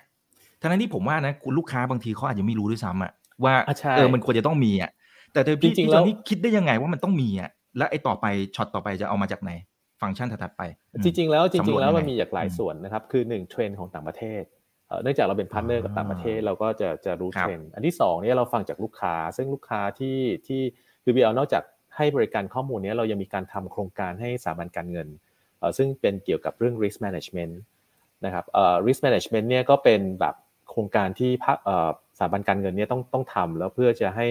มีการบริหารความเสี่ยงที่ดีมาก เพราะฉะนั้นเนี่ยเราก็จะรู้ว่าเเขาลงทุนไปกับอะไรบ้าง แล้วแล้วเรารู้เราเพราะเราเป็นคนทำให้เขา เพราะฉะนั้นเนี่ยเราก็จะถอดรหัสบางอย่างที่เราคิดว่าเฮ้ยมัน make sense เพราะว่าพอเราเทียบเทียบอย่างที่ผมเรียนมันมันมีมีความคล้ายกันก็คือคุณกำลังคาดหวังให้อีกคนหนึ่งเนี่ยทำตามสัญญาในอนาคตนะครับแต่ว่าภาคตรงนั้นเนี่ยเขามีหลักการมีกระบวนการมีวิธีการจัดการของเขา แต่แต่บริษัทเนี่ยไม่มีอะไรเลย เพราะฉะนั้นเนี่ยเราก็เลยเริ่มเอาข้อมูลตรงนี้มา อย่างเช่น concept concept เรื่องเอ่อเอ่อ ability to pay หรือเอ่อ willingness to pay นะครับ ability to pay คือเขาอะตัวเขาเองมีความสามารถในการชำระหรือเปล่า ถ้าบริษัทเขามั่นคงเอ่อ cash flow ดี อันนี้มีความสามารถในการชำระ แต่ willingness เขาไม่ willing ที่จะ pay เพราะฉะนั้นอันนี้อันนี้แบงก์ก็ดูนะครับ แต่แบงก์เนี่ยเอ่อผมไปเทียบกับอย่างเช่นแบงก์มีเครดิตบูโรเครดิตบูโรเองก็จะจับข้อมูลของแบงก์เนี่ยแล้วก็ให้แบงก์ดูกันเอง แต่ว่าถ้าเป็นผู้ประกอบการก็ดูข้อมูลตรงนั้นไม่ได้อีกนะครับ แต่ตรงนี้มันจะเป็นทางออกและเป็น choice ที่แบบผมว่า perfect มากที่ให้ผู้ประกอบการเนี่ยนำนำข้อมูลนี้มาผสม แล้วก็ให้ตัว Corpus X เนี่ยปั่นออกมา ให้รู้ว่าเออความเสี่ยงมันอยู่ที่ตรงไหน อันนี้เป็นเป็น stage แรกนะครับ อนาคตตัว PAYDEX เอ่อเนี่ยจะกลายเป็นสกอร์คือตอนนี้มันยังเป็น weighted average คือ คือเนื่องจากข้อมูลมันอาจจะยังไม่แบบครบทั้งหมด นะถ้าอนาคตข้อมูลมันมันมันเข้ามาเรื่อยๆเนี่ยเราก็สามารถทำให้เกิดความ predictive ที่มากขึ้นเรื่อยๆนะครับและอนาคตพวกนี้มันจะถูกถูก adapt นะครับเราเราสามารถไปประเมิน portfolio ของลูกค้าเราได้ว่าแบบเออความเสี่ยงแค่ไหน แล้วก็อนาคตเราจะมีพวก product อย่างเช่นประกันนะครับเข้ามาว่าเออถ้าคุณขายแล้วคุณอยากจะ safe เนี่ยคุณซื้อประกันความเสี่ยงทางด้านการค้าไหมนะครับเราก็อาจจะมี partner เนี่ยประกันเนี่ยเข้ามามา cover ให้ อะไรอย่างนี้นะครับ แล้วก็อาจจะมีเรื่องการตามหนี้เข้ามาเป็น B2B คือคือพอเรารู้พฤติกรรมแล้วแล้วเขาสามารถที่จะบอกว่าเออลูกค้ากลุ่มนี้อยากจะให้เราตามหนี้เราอาจจะยิงอีเมล ไปเบื้องต้นในการเตือนเบาๆแล้วก็ตรงนี้มันก็จะถูกสกอร์เนี่ยจัดจัดกลุ่มของกลุ่มลูกค้าเหล่านี้เหมือนกัน เพราะฉะนั้นเนี่ยมันก็จะเกิดอีโคซิสเต็มที่ที่อยู่ในระบบแล้วเราก็จะ leverage หรือว่าใช้การทำข้อมูลเนี่ยให้เกิดประสิทธิภาพมากที่สุดนะครับเพราะว่าบางทีข้อมูลที่ดูจาก ข้อมูลในระบบของลูกค้าแต่ละรายเองเนี่ยมันอาจจะไม่เพียงพอ อืมอืมครับเออแล้วแล้วการที่สมมุติว่ามีฟีเจอร์ใหม่ๆครับพี่จอนนี่เออเราสามารถที่จะขายราคาที่สูงขึ้นได้ไหมในในอ่าหรืออย่างน้อยๆอะการที่เราเราเป็นคอพัสธรรมดากับคอพัส X เนี่ยไอตัวราคาที่เราขายคุณลูกค้าเนี่ยมันมันเพิ่มขึ้นแค่ไหน อันนี้พอพอจะแชร์ได้ไหมครับ แต่ถ้าเป็นความลับไม่เป็นไรนะครับ อันนี้แค่อยากจะครับก็จริง ๆ เราเราปรับเรามีการปรับราคาครับเพราะว่าจริงๆแล้ว Corpus ไม่ได้ปรับราคามา 10 ปี แต่โอกาสโอกาสตรงนี้ที่เราปรับราคาเราก็ให้ feature ที่เพิ่มขึ้นอีก ผมยกตัวอย่างเช่น score หรือหรือที่ตะกี้เราเรานำเสนอไปเนี่ย แต่ก่อนเนี่ยจะดูทีหนึ่งจะต้องกดแล้วเหมือนกับตัดเงินต่างหาก แต่ตอนนี้เปิดให้ดูทุกบริษัท หมายความว่าจะเป็นลูกค้าไม่เป็นลูกค้าคุณเข้ามาถึงปุ๊บคุณก็เห็นสกอร์เลย ซึ่งซึ่งอันนี้มันเป็นประโยชน์ที่ค่อนข้างมาก เพราะว่าถ้าคุณเอาสกอร์เนี่ยไปไปใส่อยู่ในฐานข้อมูลที่อยู่ในระบบ ของเขาของของลูกค้าแต่ละรายเนี่ยก็สามารถที่จะแบ่งกลุ่มจัดจัดกลุ่มลูกค้าได้นะครับไม่ต้องทำผ่านระบบเราก็ได้ ดึงสกอร์เนี่ยออกไปใส่ตรงนั้น ซึ่งการได้มาซึ่งสกอร์เนี่ยอย่างที่ผมบอก process มันค่อนข้างเยอะ แล้วการที่คุณมีข้อมูลทั้งฐานแล้วได้มาตรงนี้เนี่ยมันก็ถือว่าเราคิดว่าเป็นข้อมูลที่มีมูลค่าเพิ่มค่อนข้างมากนะครับแล้วเราก็อยากจะให้ผู้ประกอบการนี้ได้ใช้กับกับการเพิ่มราคาประมาณ 20%เนี่ยก็ถือว่าแบบไม่ไม่ได้แพง อืมอืมครับ ซึ่งในอนาคตถ้าสมมติว่าทีมพี่จอนนี่เนี่ย ซึ่งทำการบ้านอยู่แล้วนะฮะในในตลอดเวลาเนี่ยนะครับแล้วจะหาฟีเจอร์อะไรใหม่ๆเข้ามาเติมเนี่ยโอเค ถ้ามันเป็นผลิตภัณฑ์ประกันอันอันนี้เห็นภาพชัดว่าอันนี้จะเป็นรายได้ที่เติมเข้ามาแล้ว แต่สมมติว่าเป็นฟีเจอร์ใหม่ที่ที่อาจจะไม่ต้องถึงขั้นไปจับมือคนอื่นเนี่ย อันนี้เราสามารถขอขยับกับคุณลูกค้าเนี่ย มันยังมีความเป็นไปได้ไหมฮะหรือเราต้องแช่ไว้เหมือนกับคอพัสสิบปีเลยไอตัวราคาขายก็ก็เป็นไปได้ครับ คือคือตอนนี้เราเราก็พยายามจะ manage เอ่อ คือคือจริง ๆ การการขายบริการของข้อมูลเราอะเราเรียกว่ามี value perception คือคือคุณอิดมองบอกว่าเออราคาอันนี้ถูกไป แต่อีกคนนึงอาจจะบอกว่าเออมันแพงโอเคเพราะว่ามันไม่มี reference point คือ คือ pricing มันก็เลยเป็นการที่เขา refer ถึงอดีต แล้วเทียบว่าอ๋อที่เพิ่มขึ้นเนี่ยอ่า แล้วที่เพิ่มขึ้นเนี่ยสิ่งที่เขาได้เพิ่มขึ้นมาเนี่ยมันจะไปช่วยอะไรเขาได้บ้าง เพราะฉะนั้นตรงนั้นนะก็จะเป็น factor ที่เรามาพิจารณาว่า โอ้ถ้า value ของเราที่ทำออกมา ซึ่งซึ่งอนาคตเราก็อาจจะยังไม่รู้เพราะว่าเทคโนโลยีใหม่ ๆ ที่ที่ที่เข้ามาแล้วก็อย่างเช่น ปัจจุบันเขามีความสนใจเกี่ยวกับเรื่อง ESG ใช่ไหมครับ environment เอ่อ social responsibility หรือ governance เนี่ยถ้าเราเก็บข้อมูลตรงนี้แล้วคนคนนำไปใช้แล้วมี value เอ่ออันเนี้ยมันก็จะสามารถ pricing แยกได้ผมยกตัวอย่าง คือตรงนี้ข้อมูลมันอาจจะเก็บยากมาก เพราะว่าในเมืองไทยไม่มีเอ่อเขาเรียกว่า หน่วยงานภาครัฐที่เก็บข้อมูลตรงนี้เราอาจจะต้องไปเซอร์เวยหรือว่าตรวจสอบในแต่ละรายที่คุณต้องการรู้ อันนั้นเราอาจจะต้องขอขอเก็บเพิ่ม เพราะว่ามันเป็นสิ่งที่คุณต้องการและจำเป็นอย่างนี้เป็นต้นนะครับเพราะว่า requirement ตรงนี้หรือความต้องการตรงนี้ต่างชาติมันจะมาจากต่างชาติ โดยเฉพาะภาคทางยุโรปหรืออเมริกา ซึ่งตอนนี้เป็นเรื่องฮอตมาก อนาคตถ้าคุณจะทำธุรกิจคุณก็ต้อง ESG ถ้าคุณไม่ ESG comply เนี่ยก็อาจจะถูกลดเกรดลงมา จนกว่าคุณจะได้ ESG comply อย่างนี้เป็นต้นนะครับ เพราะฉะนั้นมันก็จะมีชุดข้อมูลอะไรอื่น ๆ ที่เราคิดว่าเรามอนิเตอร์อย่างใกล้ชิดว่าเออวิวัฒนาการเนี่ยมันเป็นยังไงแล้วประโยชน์จริง ๆ แล้วมันมันมันได้ไหมแล้วมูลค่าที่มันจะเกิดขึ้นกับภาคธุรกิจจริง ๆ เนี่ยมันมันจะสอดคล้องกับราคาที่เราจะจะขึ้นไหมอะไรอย่างเงี้ยครับ อืมครับครับแล้วแล้วถ้าเป็นในมุมของตัวต้นทุนนะครับ อันนี้ผมไม่แน่ใจผมผมไม่ได้อยู่ในวงการ แล้วก็ไม่ได้เป็น developer อะไรต่างๆเนี่ยการที่สมมติเป็น Core Pass และการเป็น Core Pass X เนี่ยมันมันลงทุนเพิ่มแค่ไหน และไอ้ที่ผ่านมาลงทุนไปจบแล้วหรือยังยังฮะเพราะว่าก็ Core Pass X เนี่ยก็เป็นจุดเริ่มต้นอีกจุดหนึ่งของเราเป็น milestone หลักนะแต่ว่าเราเรามีความวาดหวังว่าในต่อไประยะต่อไปเนี่ยการ release product เราจะทำถี่ขึ้นเพราะว่าต้องเรียนว่า พฤติกรรมของผู้ใช้ในอดีตอะเขาไม่ได้มีความต้องการอะไรมากหรอกเขาดูข้อมูลแค่นี้เขาก็พอแล้ว แต่เราพบว่าที่ตะกี้เราคุยกัน มันถึงจุดที่แบบโอ้โหความต้องการของลูกค้ามันมีมันมีเขาปิดปิดเปรียบเทียบกับอย่างอื่น ที่เขาเคยสัมผัส และเขาก็ต้องการมากขึ้น เพราะฉะนั้นทีมของเราก็จะ release ตัว product ที่มากขึ้น มันก็จะมีการปรับปรุงพัฒนานะครับเราเรามีการสร้างทีม analytics ที่ที่เพิ่มขึ้นซึ่ง ตรงนี้ก็ต้องเรียกว่ามนุษย์ทองคำนะครับ คือคือเดือนน่าจะเยอะมาก หายากมาก เพราะว่าส่วนใหญ่จะถูกดูดไปไปที่ที่สถาบันการเงินใหญ่ ๆ ยันแม่เนี่ยดูดไปเยอะมากนะครับ แต่ว่าเราเราก็ manage ที่ที่จะมีทีมตรงนี้ได้นะครับ แล้วก็เราเราก็คง maintain แล้วก็รักษา ซึ่งซึ่งตรงนี้ก็เป็นหนึ่งใน cost นอกจากข้อมูลที่ที่มีอยู่ ส่วนข้อมูลชุดใหม่ ๆ ที่เราพยายามจะหาเข้ามาเนี่ย อย่างเช่นข้อมูล macro economic factor อะไรต่างๆเนี่ยเราก็ add add เข้ามาเรื่อยๆนะครับก็เพิ่มเข้าไปเพื่อจะให้ value ของมันเนี่ยยังแบบอยู่ในส่วนที่มากกว่าความคาดหวังของลูกค้านะครับราคาเราก็ไม่อยากจะแบบไปไปถีบตัวสูงมากนะเพราะว่าเราอยากจะให้ผู้ประกอบการได้ใช้จริงๆนะครับแต่ว่าทั้งนี้ทั้งนั้นเนี่ยด้วยด้วยโครงสร้างทางธุรกิจเนี่ยต้นทุนของเรามันก็ไม่ได้เพิ่มตามยอดขาย เพราะว่า การการทำข้อมูลมันก็มีข้อดีอย่างหนึ่งก็คือมันค่อนข้างจะฟิกคอสแล้วทุกคนได้ใช้นั้นถ้าคุณพัฒนาอะไรขึ้นมาอย่างหนึ่งแล้วทุกคนได้ใช้เนี่ยเออมันมันเกิดประโยชน์ขึ้นมากแล้วแล้วตรงนั้นเนี่ยมันจะไปสู่บัตทอมไลน์ค่อนข้างเยอะนะครับใช่ครับซึ่งซึ่งในที่ผ่านมามันก็เป็นอย่างนั้นนะครับ ก็เลยเป็นเหตุผลที่ที่ผมพยายามจะถามถามเข้าไปเรื่อยๆเนี่ยนะครับคืออย่างปี 61เนี่ยรายได้อยู่ที่ประมาณ 488 ล้านนะฮะกำไร 104 ล้าน ปี 62เนี่ยขยับขึ้นมากลายเป็น 538 ล้านรายได้นะครับกำไรกระโดดเลยนะฮะ จาก 104 กลายเป็น 144 ล้าน ปี 63 627 ล้านบาทกำไรกระโดดต่อนะครับกลายเป็น 179 ล้านบาท คือจริงๆ อยากจะถามแต่ว่ามันคง sensitive มาก แต่ถ้าในเมื่อเนี่ย Corpus X เราเราต้องมีการลงทุนต่างๆ พอจะให้ guideline กับนักลงทุนได้ไหมครับว่าไอ้สิ่งที่เราลงทุนไปโอเค เราต้องหาลูกค้ามาเติมแหละ และค่อนข้างจะเป็น passive ด้วยถ้าถ้าจะว่ากันอย่างนี้เพราะส่วนใหญ่ก็ก็คง renew ต่ออะไรอยู่ละเนี่ยนะครับ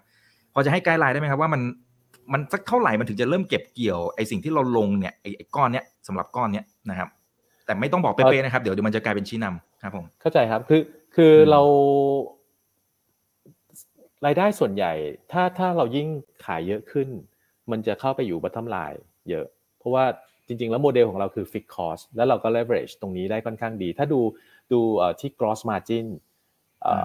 ของ BL นะครับหมายความว่ามันจะแบบขยับค่อนข้าง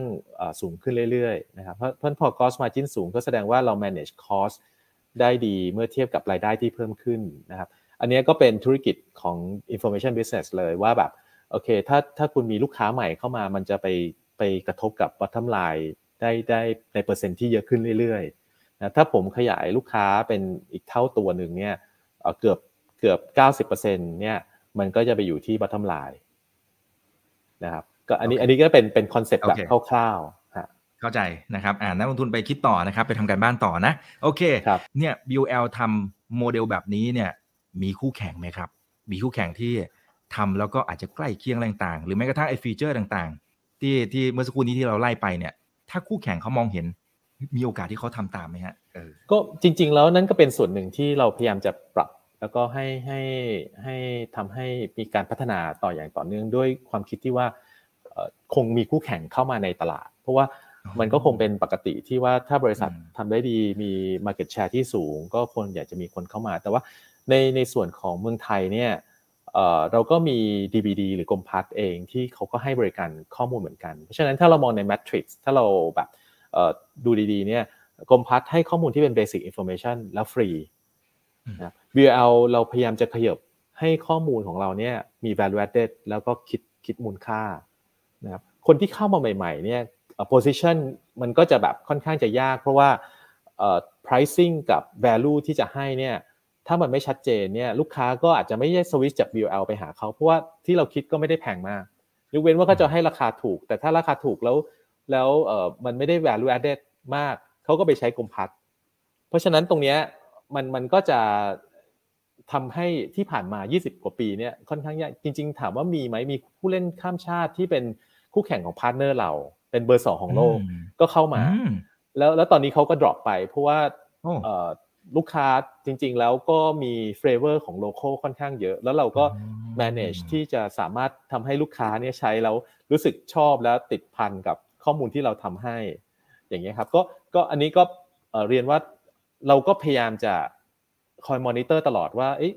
การที่คู่แข่งเข้ามาแล้วเขา position ของเขาเนี่ยเป็นอย่างไร ถ้าเขาถึงจุดที่เราต้อง concern เราจะต้องปรับตัวอย่างไร อย่างเงี้ยนะครับ อันนี้ก็ก็เรามอนิเตอร์อยู่ตลอดเวลา อืมอืมอืมครับ โอเคอคุณกรกฎนะครับ เดี๋ยวผมขออนุญาตไปเร็วขึ้นนะครับ มีหลายคำถามน่าสนใจ คุณกรกฎบอกว่า ทาง BOL เองมีแผนที่จะขยายนะฮะไปสู่ B2C นะครับหรือว่า C2C ไหมครับ ยกตัวอย่างเช่น การเปิดให้คุณลูกค้ารายย่อยเนี่ยเอามาใช้ข้อมูล ไม่ว่าจะเป็นทางไหนก็ตาม มันมีโอกาสออกท่านี้ไหมฮะมีครับก็จริง ๆ แล้วอันนี้เป็นส่วนหนึ่งที่เรากำลังเตรียมแล้วก็มอนิเตอร์ว่าวิวัฒนาการของการใช้ข้อมูลนี้มันไม่ได้เฉพาะนิติบุคคลแน่ๆมันมีความตื่นตัวในการใช้ข้อมูลในหลายหลายมิติ แล้วก็ โดยเฉพาะอย่างเรื่อง PDPA ที่ที่ตอนนี้ก็เป็นเป็นอะไรที่ภาครัฐพยายามจะทำให้ข้อมูลนี้มีความ sensitive มากขึ้น แล้วก็อนาคตผมเข้าใจว่าข้อมูลบางส่วนเนี่ยถึงแม้มี PDPA เนี่ยเรายังต้องเปิดเผยให้กับคนอื่นนะครับ โดย consent consent หมายความว่าเราอนุญาตให้เขาได้เห็นข้อมูล แล้วปัจจุบันเนี่ยในในข้อมูลในประเทศไทยมันค่อนข้างจะกระจัดกระจัดกระจาย เราก็อาจจะมีแบบบริการใหม่ ๆ ที่สามารถที่จะใช้ รูปแบบ consent เนี่ยแล้วมาให้บริการว่าเออคุณมีข้อมูลตรงนี้คุณอยากดูไหมหรือคุณอยากจะให้คนอื่นดูไหมเอ่ออะไรอย่างเงี้ยนะครับก็ก็จะกลายเป็นว่า C2C อย่างเช่น ถ้าผมจะไปสมัครงาน ผมอาจจะเช็คว่าถูกเช็คว่าเคยมีประวัติประวัติอาชญากรรมไหมอยากจะดูเครดิตบูโรไหมเพราะว่าถ้าผมไปเป็นพนักงานบัญชี ถ้าผมแบบมีหนี้เยอะๆนี่นี่ที่บ้านผมท่วมเลย ผมเป็นพนักงานบัญชี ผมอาจจะ มีโอกาสที่จะไปทำช่อโกงช่อโกงในบริษัทไหมถ้าถ้าเคยติดคุกแล้วแล้วอะไรอย่างเงี้ยครับมันมันก็จะมีมีข้อมูลที่บางอย่างที่แบบสามารถนำมาใช้ได้ หรือข้อมูล transcript ที่มหาลัย ปัจจุบันต้องถือไปแล้วแต่ละบริษัทเอ๊ะต้องไปตรวจสอบหนึ่งเดือน ว่า transcript เนี่ยจริงหรือไม่ อย่างนี้เป็นต้นงั้นถ้าถ้าถ้าทุกคนเริ่มดิจิทัลแล้วแล้วมีมีความสามารถที่จะ access ข้อมูล แล้วก็อาจจะมีบริการใหม่ ๆ ที่ที่เพิ่มขึ้นมานะครับอย่างเช่นปัจจุบันเนี่ยบริษัทที่จะเข้าตลาดหลักทรัพย์เนี่ยทาง FA Financial Office เอ่อ Advisor ก็จะมาหาเราว่าให้ให้ตรวจสอบหน่อยว่ากรรมการท่านนี้เป็นกรรมการในกี่บริษัท เพราะว่าในตลาดหลักทรัพย์คุณต้องดีแคลร์แล้วบางทีเราก็ลืมว่าเออเคยเป็นกรรมการแล้ว แล้วก็ปัจจุบันไม่ได้เป็นอะไรเงี้ยแล้วก็การตรวจสอบลักษณะอย่างเงี้ยมันมีเยอะขึ้นเรื่อยๆอย่างเช่นบางบริษัทขนาดใหญ่เขาต้องการรู้ว่าซัพพลายเออร์ที่ ซื้อของเอามาที่บริษัทซื้อของอยู่ด้วยเนี่ย มีความเชื่อมโยงกับผู้บริหารในปัจจุบันไหมผมทำงานอยู่ที่บริษัทนี้ แต่ผมเคยตั้งบริษัทมาแล้วตอนหลังผมให้เพื่อนผม run แล้วก็มาขายของที่บริษัทแล้วผมก็เป็นคนตัดสินใจว่าใช้บริษัทเนี้ยมาทำบริการให้บริษัท อย่างเงี้ยครับ ซึ่งซึ่งมันก็จะเป็น conflict of interest หรือว่า ethic อะไรอย่างเงี้ยครับ แต่ระบบของเราอะ คุณอีกเชื่อไหมครับผม trace ได้ว่าถ้าเขาเปลี่ยนแล้ว ผมยังรู้ว่าเขามีความเชื่อมโยงอยู่ อุ้ยโอ้โหเอาแล้ว อย่างนี้ต้องเพราะว่าอย่างอย่างที่เรียนว่าเอ่อ analytics มันมีมันมีความลึกของมันว่าแบบเราพยายามจะหา connection หรือ connect the dot คือ Data เราเรียกว่าเป็นจุดเล็ก ๆ ที่กระจายอยู่ แล้ว Big Data ก็คือการที่คุณจะ connect แล้วสามารถดึงตรงนี้ออกมาที่ relevant หรือว่าตรงกับโจทย์ที่คุณตั้ง เพราะฉะนั้นโจทย์ที่เมื่อกี้ผมว่าอันนี้เราทำได้ อืมอืมอืมครับมี capability แต่ว่าเรายังไม่ release service ตัวนี้ออกมา เพราะว่าแบบเอ่อมันก็มีความเซนซิทีฟอยู่อยู่ระดับหนึ่งเหมือนกัน เพราะว่ามันมันบุคคลแล้วก็อะไรอย่างเงี้ยครับแต่ว่า capability หรือเทคโนโลยีอะไรพวกนี้มันมันไปถึง โอ้โหแหมถ้าตัวนี้ออกมานี่ผมว่าพลิกโฉมเหมือนกันนะครับ คุณบีนัทนนท์นะครับ ไม่รู้ออกเสียงถูกหรือเปล่านะครับ บอกว่า อืมขอสอบถามหน่อยนะครับไอ้ข้อมูลดิบเนี่ย มีโอกาสผิดพลาดไหมนะฮะแล้วอาจจะทำให้ในแง่ของการประมวลผลต่างๆ อาจจะผิดพลาด ซึ่งคำว่าผิดพลาดมันอาจจะ เช่น การลงข้อมูลนะลงฐานข้อมูลผิด เราป้องกันอะไรยังไง ไม่ให้เกิดกรณีแบบนี้ครับ อันนี้อันนี้เป็นปัญหาคลาสสิกผมว่าทุกคนที่ทำข้อมูลก็จะรู้ว่าจริง ๆ แล้ว Analytics เนี่ยมันไม่ได้ยากคือถ้าเทียบ Analytics กับการการทำข้อมูลทั้งหมดเพื่อให้ได้ Analytics นะครับความยากเนี่ยอยู่ที่ 90%แรกในการเตรียมข้อมูล ตั้งแต่การทำข้อมูลแล้วได้ข้อมูลมาที่ถูกต้อง แล้วก็มาจัดระเบียบมาอะไรอย่างเงี้ยครับซึ่งซึ่งปัญหาเหล่านี้เราเราก็เจอแบบยังเจออยู่และเจอบ่อยด้วย แล้วแล้วบางทีเราก็ feedback ไปหาภาครัฐว่าแบบเออเราได้ข้อมูลตรงนี้ผิด แล้วเขาต้องไปหาผู้ประกอบการเพราะผู้ประกอบการบางทีเขาไม่ได้ส่งเองเขาก็ให้บริษัทบัญชีเป็นคน key ข้อมูลเอ่อเอ่อชื่อกรรมการกับผู้ถือหุ้นจริง ๆ คนเดียวกันแต่ยัง key ผิดอยู่ อย่างนี้ก็มีนะครับมันจริง ๆ แล้วมันเป็นเรื่องปกติที่ หน้าที่ของเราคือพยายามจะ spot out แล้วก็หาให้เจอว่าเอออะไรที่มันมีความไม่ถูกต้อง แล้วเราก็พยายามจะแบบแก้ไขนะครับถ้าแก้ด้วยตัวเองหรือแก้ด้วยต้องกลับไปที่ภาครัฐ แล้วก็ออกมาเพราะบางทีบ่อยครั้งลูกค้าเราก็พยายามพยายามจะอิงกับเขาเรียกว่าอะไรนะครับ official document หรือหรือข้อมูลที่ที่มาจากภาครัฐจริง ๆ อะไรอย่างเงี้ยครับ เราก็ต้องตรงแต่ผิด แต่เรารู้ว่าที่ถูกคืออะไร อย่างนี้เป็นต้นนะครับ แต่ว่าเราเราก็จะพยายามจะแก้ว่าข้อมูลที่อย่างเช่นความเชื่อมโยงเนี่ยถ้าถึงแม้ว่าผิด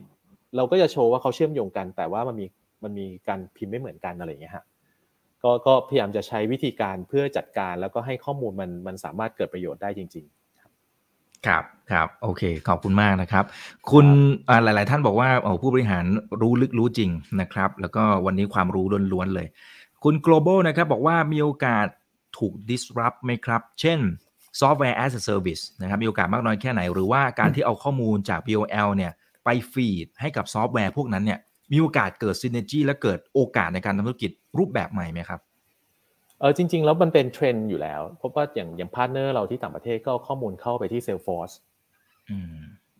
Salesforce ก็คือเป็นเป็นซอฟต์แวร์อย่างเดียวล้วนๆเออเวลาเขาไป implement เนี่ยถ้า corporate ปุ๊บก็จะมีเกี่ยวกับ B2B ใช่ไหม เขาก็จะ feed ตัวนี้เข้าไปเพื่อที่จะแบบเวลา implement ก็จะแบบง่าย เพราะว่าการทำข้อมูลลูกค้าก็จะง่าย แล้วก็เป็น add on top ก็คือเป็น service ที่เพิ่มเป็น option ให้ลูกค้านะครับอันนี้อันนี้มันมันเป็นเทรนด์อยู่แล้ว แต่การ disrupt เนี่ยจริงๆ เราก็คิดอยู่เสมอว่าเราจะถูก disrupt หรือไม่นะครับนั้นทำเป็น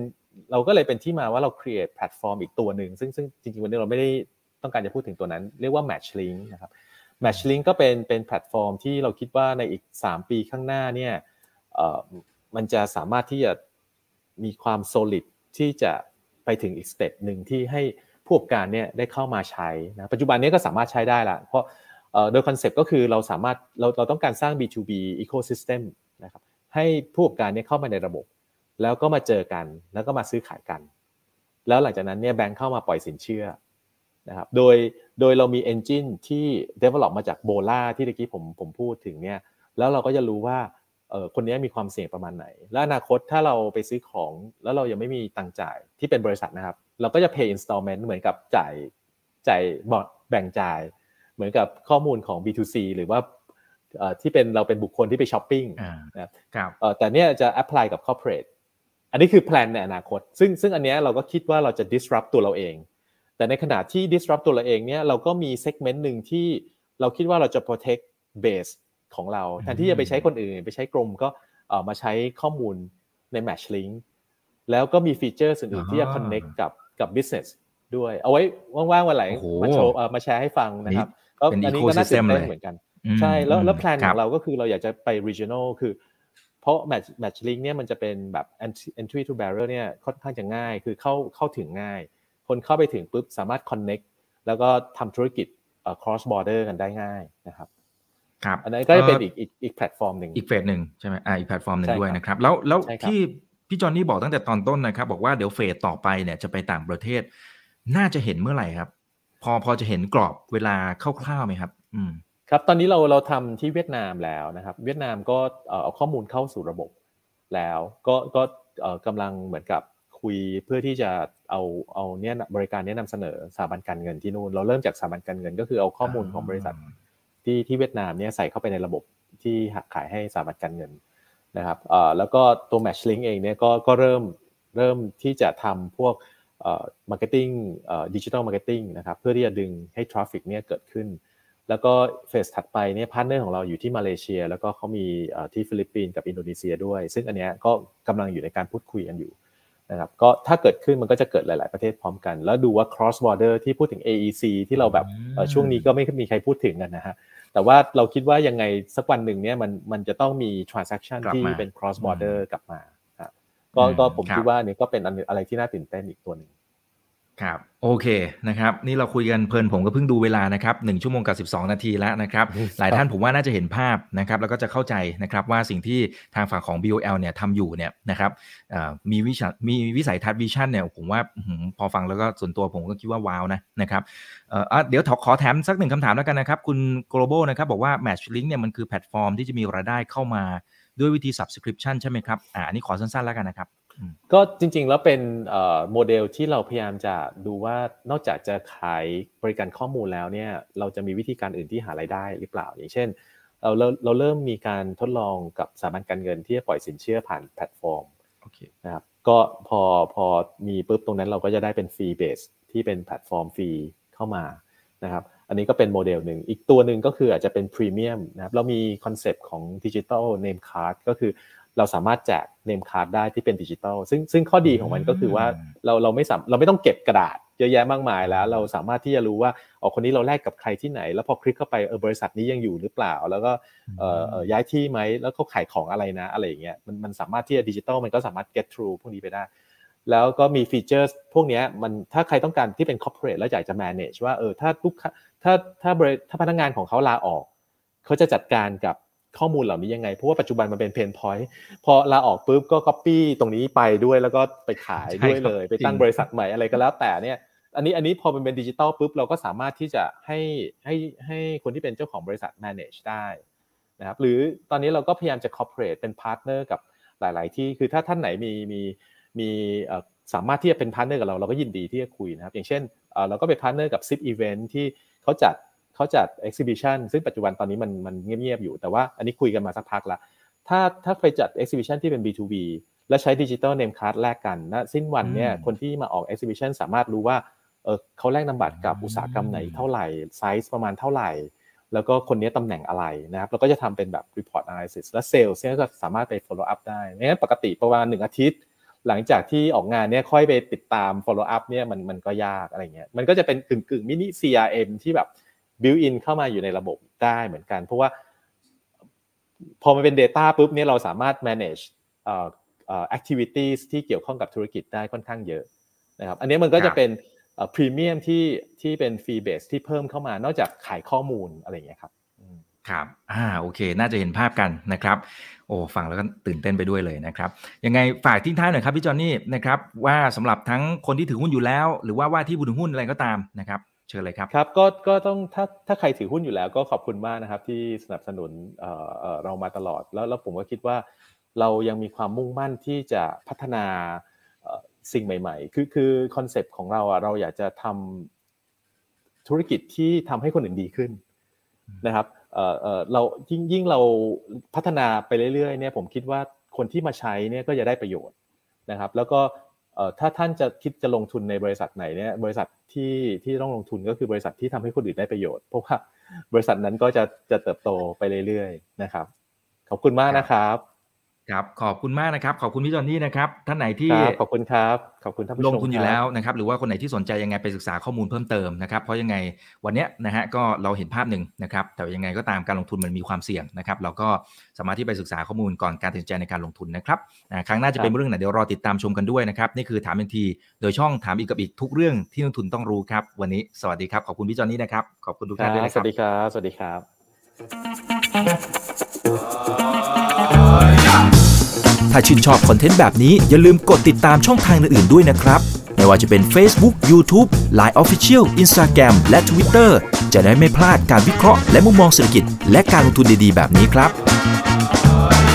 อย่าลืมนะครับว่าเริ่มต้นวันนี้ดีที่สุด ขอให้ทุกท่านโชคดี และมีอิสรภาพในการใช้ชีวิต ผม อีกบรรพฒนาเพิ่มสุขครับ